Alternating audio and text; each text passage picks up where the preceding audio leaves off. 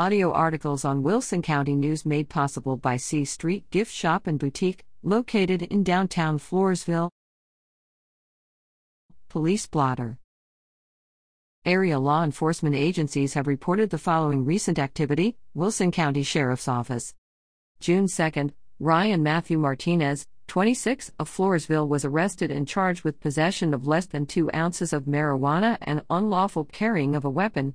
A stop of a vehicle for a traffic violation in the 100 block of CR 105, southwest of Floresville, led to a probable cause search that turned up the marijuana and a .22 caliber handgun.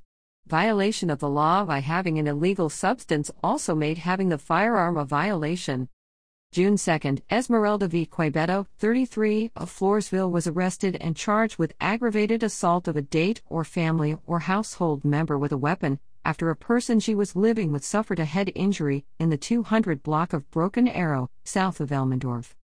June 3, Brandon James Grayson, 26, of Floresville was arrested and charged with assault of a family or household member by impeding breath or circulation after allegedly attempting to strangle or suffocate a person with whom he was living in the 100 block of Oak Ridge Drive, northwest of Floresville. June 4, Mark Paul Steenken, 31, of Floresville was arrested and charged with public intoxication and possession of less than 1 gram of a controlled substance in Penalty Group 1. June 5, Jorge Antonio Gonzalez, 41, of Corona, California, was arrested and charged with public intoxication. June 5, Ricardo Manuel Sanchez, 27, of Stockdale was arrested and charged with criminal trespass.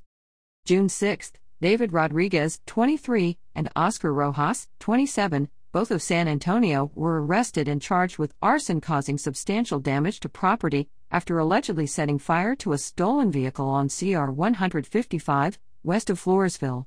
La Vernia Police. June 7, Charles Ray Nixon II, 46, and Maria Paisano Nixon, 45, both of Aransas Pass, were arrested and charged with theft of mail, with identifying information appropriated from at least 50 addressees. Paisano Nixon also was arrested and charged with possession of between 4 and 200 grams of a controlled substance in Penalty Group 1.